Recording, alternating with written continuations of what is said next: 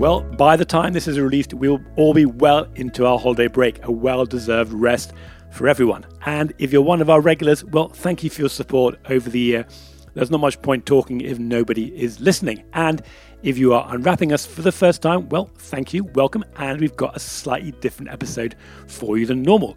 Rebecca Boston, who joined Instech in July to head up our research and insights team, was invited to join a Camelot event to talk about allyship.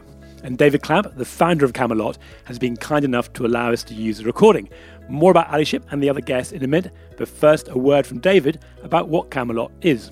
Camelot is a collection of very experienced senior executives who've been there and done it uh, across the insurance industry, but are now independent advisors. And in three years, we've grown uh, significantly. We're now at about 180, maybe even 190 members from across the whole insurance spectrum and I asked David why Camelot is running these external events.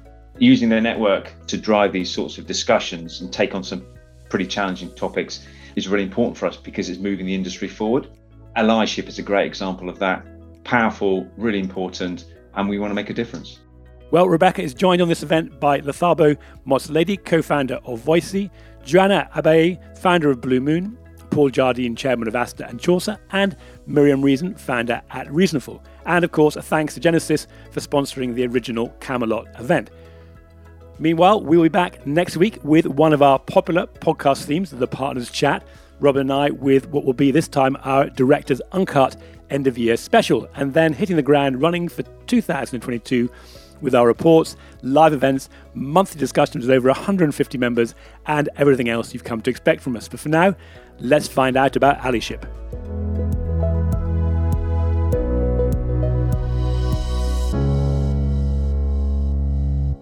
Hi everyone.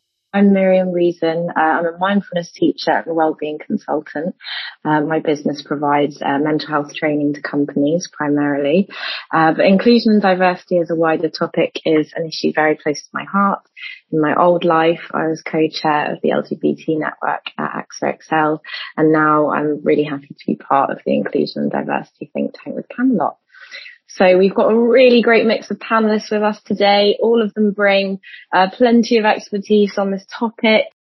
So our first question of the day, what is allyship and why should we care? Now, um, Joanna, given what Blue Moon does, I'd love to start with you. So please could you tell us a bit about what allyship is and why it's important?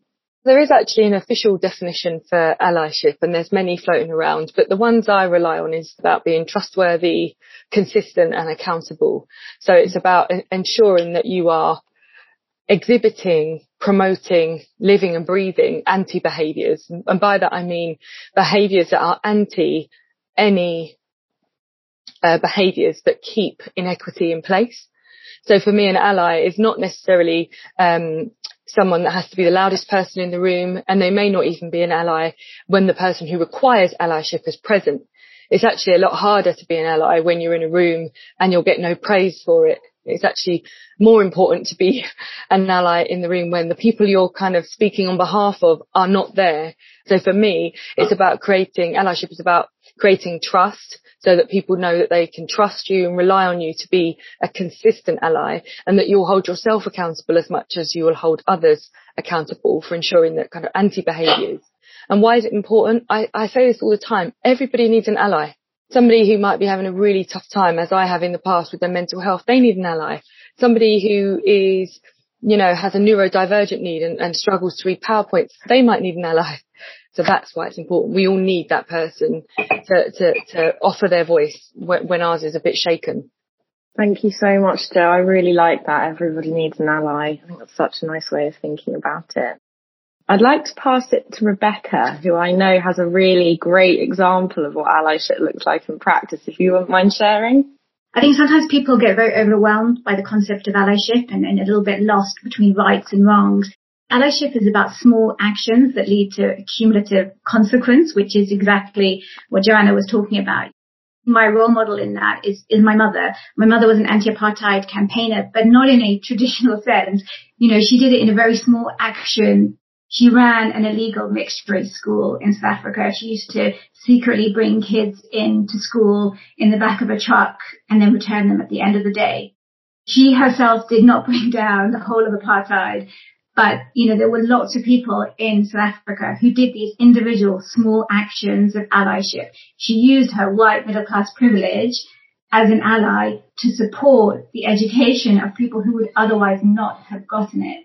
And for me, that's a really powerful example of something small that can lead to cumulative change. So I think if people feel overwhelmed with the concept of allyship, they just need to take a step back and know that every small action we do supporting somebody else, whether, as Joanne said, it's their mental health or maybe, you know, it's allowing them accessing something that they would struggle before that is cumulatively going to change society for the better. So don't feel that, oh, it's too small, it doesn't matter. Everything matters when it comes to allyship. Brilliant. Thank you for sharing that. Um, Lethabo, would you like to weigh in? What's allyship for you? Yeah, my experience of allyship, it hits a little bit close to home. I was straight out of varsity. We were running a 3D printing company and we were in front of an investor and the whole meeting, this was one of my first business meetings out of varsity, the whole meeting, this gentleman just didn't actually acknowledge my presence. Like I was not there. My co-founder for context is, is a white male, also from South Africa, and it was just a one directional conversation. And I was like, hello, I'm here. Are you going to ask me anything? And I went to my co-founder after that meeting. I was like, did you see that? He's like, did you see what? I'm like, I was not in that room at all. Like there were no questions asked to me. It was basically like there were, that guy was there to meet you. And then the second time it happened, my co-founder was aware that, hang on, there's two of us that entered this meeting, yet one of us has asked all the questions. So what he started to do is to say, you know what, Jerry, this is a very good question, but while I can answer it, my co-founder is actually better at responding to it. And so he would pass questions over to me so that um, I would then be included within the conversation. What that looked like offline is whenever uh, Matthew received uh, an email, and particularly he would receive technical emails. So how do we do the integration? How does your technology work? All of that. Like directed at Matthew's like, that's a really great question but I'm just going to um, CC my uh, co-founder and CTO who's better suited at answering this. So that is an ally in action, using your privilege and your position to say, yes, I could answer that question. Maybe it is directed to me, but I'm going to hand it over to someone who actually needs a moment to be heard and be listened to. We've had two really uh, different examples of what allyship can look like in practice there, um, both incredibly uh, meaningful. We've already started to shift into the second question, which is why is allyship the most powerful thing we can do at work? This starts to get us towards, okay, we understand what allyship is and what it might look like. Um, but what, what does that mean in a work context? Why is it so important? Um, and Paul, I know you've got a lot of views on this. Well, thanks, Miriam. I think what's fascinating for me is that there can be no greater achievement for anybody in business than to see others prosper and be successful. And if in some small way, to Rebecca's point about these, it doesn't have to be the grand major action. It's something that makes a difference, that makes a colleague feel more comfortable, uh, more empowered, and more able to fulfill their potential. To me, that is the essence of success. And I've been asked publicly asked, know, what's my greatest achievement in my career? The greatest achievement is seeing colleagues flourish and be successful and, and, and actually be very true to themselves and be who they want to be. I always go back to it that when I was at school, I probably didn't realize it at the time, although I know I felt bad. Being Jewish, um, I was kind of excluded from assembly every morning. There was a separate Jewish assembly, and I used to wander in with uh, the small number of other Jewish kids in the school at the end of the main assembly. Now, this was a school with 1,500 pupils, and we walked into this grand hall, and every single morning people stared and you suddenly realize you're different and you don't necessarily understand why or what it means. I think being an ally and facilitating, um, as, as, as Lethabo was saying, facilitating the ability of, of colleagues to participate to the fullest extent is, is, is the most wonderful thing that you can do. And successful businesses over time and in the future particularly those that embrace allyship and those that maximize their colleagues' potential will be the winners. We've talked a bit about allyship on an individual kind of basis, um, but I know there's like more of a structural element to this as well. Um, so, uh, Joanna, I know you work in inclusive recruitment. What can we bring into this topic on from, through that lens, kind of how important is recruitment to this? I think it's the entire employee life cycle. It's attraction, it's recruitment, it's retention, and it's the development and progression of talent. Um, and I think allyship comes into all of those parts really. It's almost unavoidable. It's the key ingredient really to ensure that there is equity, which of, of course means to give everyone what they need to be uh, successful. So for example, if I was looking at an attraction strategy and I could see that it was going to specifically speak to a particular group of individuals, then an ally would be actually, what about all the other groups of people that could be just as talented that we're not speaking to? And quite often when we talk about recruitment or attraction, the response typically can be, this is the way we've always done it, or they use a favourite term, which I find quite frustrating, which is it's best practice to do it this way. And quite often, I think an ally says it may be best practice, but is it effective practice? Is it effective in giving us um, a diverse range of the best talent? If we really think about it, we just want the best talent. And what we need to challenge and what an ally would do is to challenge what we deem best looks like. And actually there's no blueprint of what best looks like. They're not a particular age, they're not a particular colour, they're not a particular ability, or they don't have a particular mental health score. The best could be any manner of individuals. You use your position, your influence and power and your privilege to remove the barriers for somebody else. And I think sometimes privilege is, is blind to those that have it. Thank you. That's really, really helpful. What I'm hearing is all of this is about making sure that we get, we get the best people um, for the role and that actually as individuals we can all be allies towards this cause, mm. which I, I quite like that message. Going back to that point, Miriam, we've all needed an ally. If you can spot it, say it aloud and you, it may not be impacting you, but it certainly could be impacting somebody else. So why not remove it? Then we'd mm. really know if we got the best talent because the playing field would be level in the first place. Fantastic. Thank you. Uh, I know when we've spoken in the past, we've talked a bit about recruitment. Was there anything you wanted to add, add from Voicey's perspective?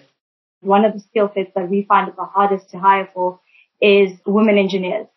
And what we've had to do is first make the bet on if we hire enough, make it may be difficult. It may take us three months longer than we want to fill this role for, but if we specifically make sure that this role is filled by a woman engineer, how many other women engineers will openly start looking to apply for this role in future? So the next engineering role becomes even easier simply because someone's like, oh wait, they, they filled this role previously. In the beginning, our first team member that joined our team came to the meeting super, super dressed up. Like wearing almost a suit, tried to simulate to an environment she thought is what would accept her. And we looked at her, we're like, no, come as you are. And what that helped as soon as we hired her is a lot of um, individuals that looked like her or identified with her could be like, hang on, do you guys have other job specs? Can we apply? And it's, it made the uh, process a lot easier um, for us going forward. For some roles, it has been difficult to fill but I will say though, you can't be South African and be impacted by the apartheid system and not have redress or trying to solve it deeply rooted within your environment. I mean, within your organization. So we really want to change it. We know that despite um, the country saying there's been like uh, 20 years of freedom, there's still a lot of individuals that are excluded. So we really have to do the work to go find them. And in the beginning, it's difficult.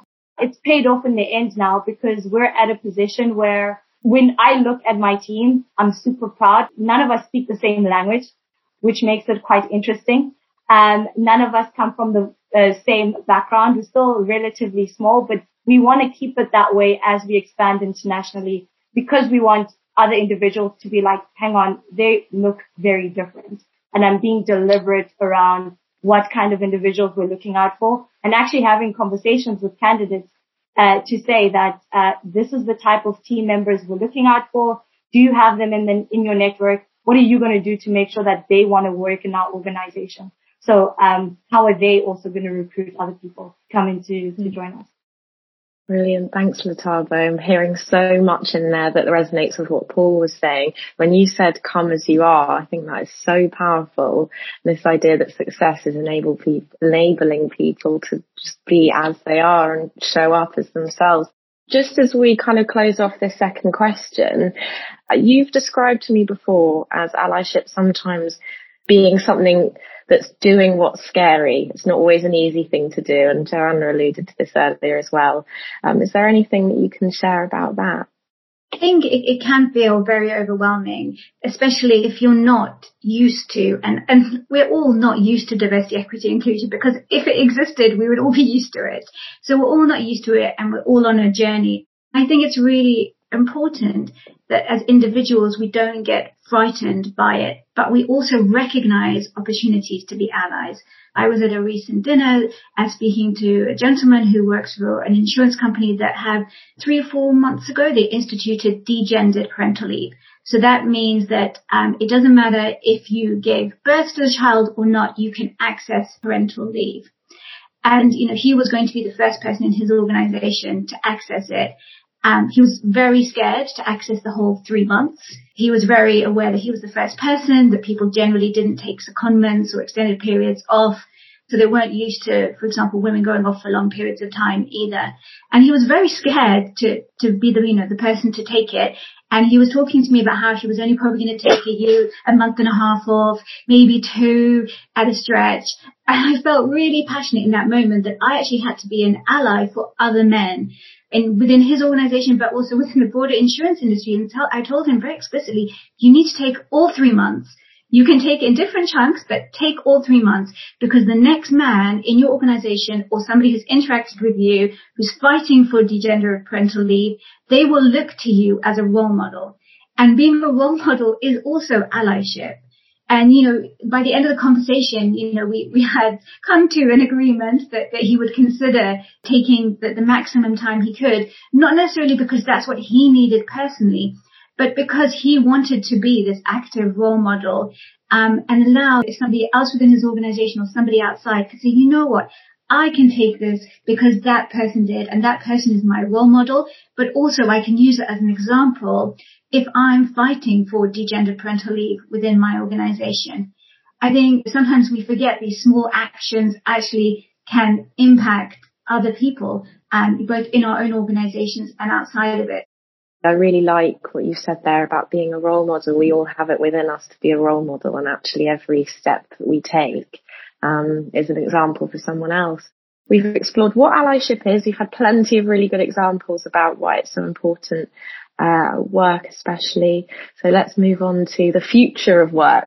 Why is the future of work all about intersectional inclusion and allyship? Now, before we dive in, um, just so that we're all on the same page, I'd like to just quickly cover what we mean by intersectional. Joanna, I'll throw this one to you. Would you mind telling us about that, please? Intersectional is essentially all of the different intersections of your identity. For example, I am a mixed race uh, woman from a working class background, raised a Catholic. I'm a heterosexual. Uh, maybe I have a disability, an invisible one. So there's all these different identities that make up me, essentially. So it's the intersections of all of those and how they play a part on other impacts now that I've heard the definition, we can sort of see that the word sort of does what it says on the tin, which I hadn't realised before. As I'm listening to you describe that, it's about not just focusing on one type of diversity and isolation, but being really mindful of all the different ways that we can be different. So Paul, why do you think that this is important for the future, intersectional inclusion? Interestingly, and following from Joanna's point, I mean, I think it's, it's increasingly that, that we recognise difference um, and we're aware of difference. And particularly if you're, if you're going to be effective as an ally, you're curious, you want to understand, you want to know more about your colleagues. But I do think that increasingly our customers, our stakeholders, our counterparties, they're all looking at us and I, this is very specific insurance and saying, I want to buy my product from an organization that reflects my organization, reflects my difference and the way that I, I, I believe that businesses and communities and societies run. Back in the, the XL Catlin days, we had a very successful proposal to insure an Australian bank and the team went in, proposed on the pitch, won the business, and the CEO, who happened to be an Australian woman, said to the um, leader of the all-male, middle-aged white team from XL Catlin, you're a great company, we like doing business with you, but the next time you come to see us or you pitch to us, make sure that your team reflects our team. And I think we're going to see that increasingly there. Again, it, it really is about to Rebecca's point, I think, well, Lethabo's point earlier on about come as you are, be who you want to be. And as an ally, you've just got to be courageous. Um, and as we look out to the future, success will be defined on how well we deal with difference, how well we deal with allyship, and how we recognize that intersectionality that exists within all of us. I want to make sure that this, we kind of end with an action orientated direction today. So what's next? What can we do going forward to kind of, you know, push allyship, uh, into the forefront of people's minds? How can we be more inclusive? Let me start with Rebecca. What is one thing that you think we can do going forwards? I think there's one thing that organizations can do going mm-hmm. forward. And I think it's to make diversity promotable. Because I think very often a lot of the concepts we've been talking about today become very esoteric. They start in HR or maybe affinity groups or in inclusion group and they filter so far down an organization and usually they get to middle management and they die. Because middle managers are very overwhelmed. It's not because they're not wanting to be diverse and inclusive, they're just very overwhelmed. And unless this is a promotable activity, it's really going to fall off their radar. I was a middle manager in a very large organization for quite a while. I know that unless it's something that I'm going to be judged on, it's something that I'm going to mentally deprioritize.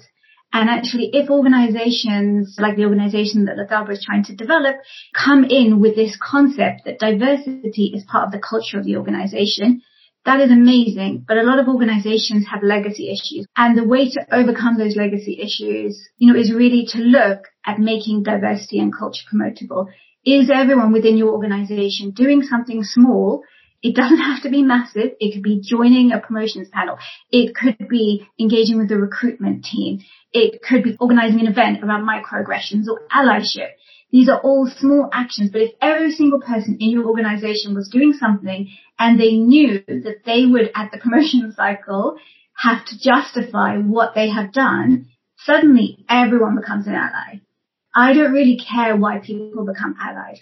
I don't really care if they become allies just to get promoted. That doesn't really bother me because I believe if everybody is doing the right thing, the right thing becomes the norm. Thank you for sharing that. It's about actually making it part of goal setting and making it part of performance, isn't it? You know, what are you doing to be an ally? I think when I first was, when I first heard this, I kind of wondered, oh, you know, um, is it, is it granular enough? Is it something individuals can do? But actually hearing you talk about it, it absolutely is. Lethabo, what would you like to uh, throw in? What's the one thing we can do going forwards? I love this so much because um, being practical about it really does help. The one thing that I think all organizations can do is one, make it easy to have the conversation without anyone feeling like they have to step on eggshells or stepping on glass. It's such a difficult conversation. And the more everybody has it, the more everybody feels comfortable having it, the more people can start asking questions that they genuinely don't know we believed as an organization that uh, diversity was at our core. We were really um, understanding of everyone. And then George Floyd event happened in the US and we're like, oh, we're not affected. But anyway, we actually pulled our team together to have, uh, everybody was on lockdown then. We had a dialogue session and our whole team just came in to be like, guys, so this happened. How does it make you feel? And it was the first time we realized that half of the company was so open and the other half of the company just felt like they were stepping on eggshells. We realized that one, the one thing that we could do is create more sessions where it is safe for people to ask what they don't know. If We don't create settings where people can safely have those conversations. It becomes like a top down. These are the rules. We have to be diverse, but in action, nobody feels safe talking about it and it should be okay to just ask and be not attacked for not knowing. Thank you. So making safe space for people to have some of the harder conversations and to learn. Joanna, what about you? What do you think? I would echo a lot of what has already been said really. One thing I think um, I would always uh, recommend any organisation does is to think about listening groups and focus groups and to get someone um, remote or removed from uh, the organisation maybe to, to run these or someone who is within the organisation but can't necessarily impact on the future of the progress or success of that particular individual so that they can feel safe to share some of their views. So just to go back to Lethabo's point, if you ask the question, how can we be an ally? How do we make this an environment in which you can work, feel a sense that you can turn up as yourself and you'll have a sense of belonging? If you ask that question, people will tell you what that looks like and what that support looks like. So rather than you, you trying to kind of imagine allyship or create a level of allyship, they can tell you exactly what that looks like. Thank you. And uh, last but not least, Paul, what would you throw into the mix? I, I think you have to be confident both individually and corporately, uh, and recognize that you'll get things wrong. You'll learn, but you will get things wrong.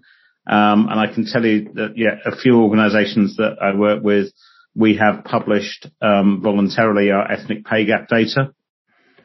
It's not pretty in some cases, but our colleagues recognize there is a commitment to get to a better place, but the honesty and transparency means a lot.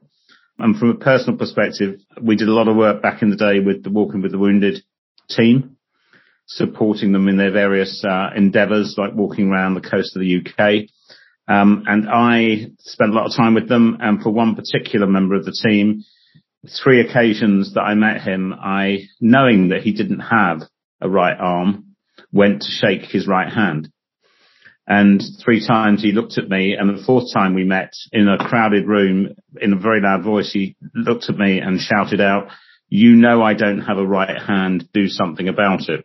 And I went up and I blushed a bit and I shook him by the left hand. So I made the mistake, but I learned. Um, but actually what, what was meaningful for him as an, an individual is that I was prepared to engage with him. I was prepared to admit the error of my ways Thank you. Okay, we've got a question. What do the panelists think are the biggest barriers to allyship? Why are not more people doing it?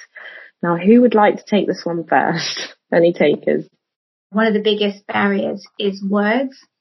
Very often words can feel very overwhelming. Saying the right thing, doing, doing it in the right way and I think, you know, if we can all accept that people are on a journey, not to judge them while they're on that journey, if you come to them with the attitude that everyone is trying to do their best, I think allyship becomes easier.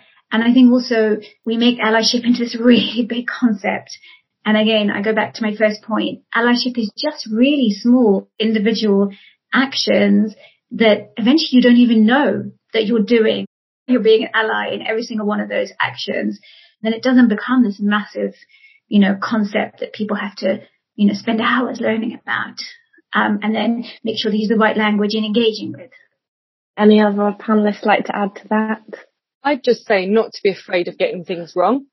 That's a really important thing. There are so many different identities, experiences, um, and that's the beauty of the world that we live in. And so, you, you know, the expectation for you to know all of the right language and to understand everyone's different experiences um, is a is a is a big expectation. And so, all I would say is, you know, it's okay to get it wrong. I think as long as you make your intentions clear and you know that you reflect on things and you, you apologize if it's caused offense, like most people are forgiving. I think it's also about creating environments where people can have difficult conversa- I call them sometimes clunky conversations where it doesn't go so smooth. We want to get to a place where behaviors are safe, behaviors are operating inclusively, then sometimes you have to get that kind of elephant out the room, the bit that's holding you back so you can actually move forward in a really inclusive way. That's it for today. Thanks to Camelot and all the panelists for what I personally found to be a very enlightening discussion and one that certainly made me think about what I'm going to be doing in 2022. As usual, you can find everything we're up to on the website www.instech.london. If you are wondering why so many insurers, data, technology, and analytics companies around the world are working with us to find out what is really going on, meet new partners, and share their stories, then please do contact me, Matthew Grant, via LinkedIn, or any of us, hello at instech.london.